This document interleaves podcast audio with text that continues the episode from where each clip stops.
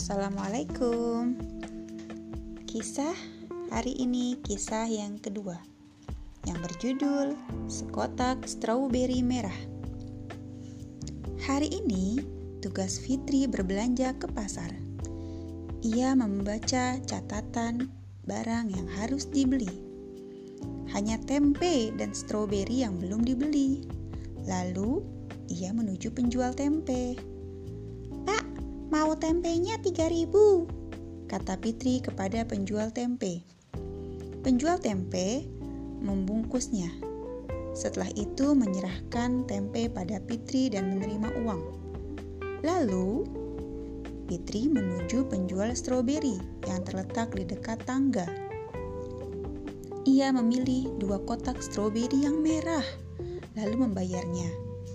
Ketika akan beranjak dari penjual stroberi, Fitri melihat seorang anak yang memperhatikannya. Anak itu kurus dan tatapannya lesu. Mukanya pucat dan kotor, pakaiannya lusuh. Fitri mendekati anak itu. "Mau stroberi?" tanya Fitri. Anak itu mengangguk.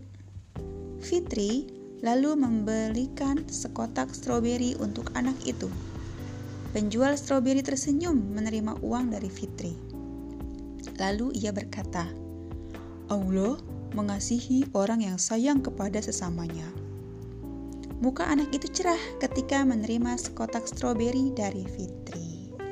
Ya, tadi itu kisah tentang Fitri yang berbagi stroberi kepada anak yang nampaknya kelaparan, anak yang nampaknya kelihatannya kesusahan. Seperti itu. Jadi, kalau kita punya sesuatu tidak boleh pelit ya. Kita harus berbagi sama orang lain. Karena insya Allah kalau kita suka berbagi sama orang lain, suka memberi orang lain, maka rezeki kita akan bertambah. Nikmat yang Allah kekasih kasih ke kita akan semakin banyak. Jadi makanan kita nggak akan habis, malah makin banyak nanti, ya. Jadi kalau punya makanan, uang atau apa pun, silahkan berbagi dengan yang lain.